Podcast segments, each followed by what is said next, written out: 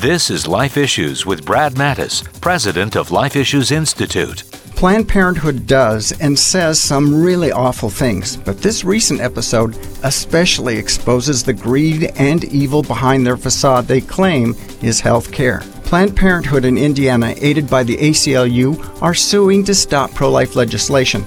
The law requires annual inspections of abortion facilities and better reporting of things like traffickers bringing in a 13 year old girl for an abortion.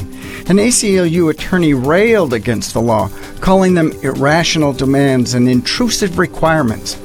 A nail salon requires inspections. Don't women having a surgical abortion procedure deserve at least as much protection? Planned Parenthood claims abortion doesn't hurt women. Well, then what are they trying to hide? They must be stopped from killing babies and harming the mothers. Like us on Facebook at Life Issues and stay informed, more informed than you've ever been.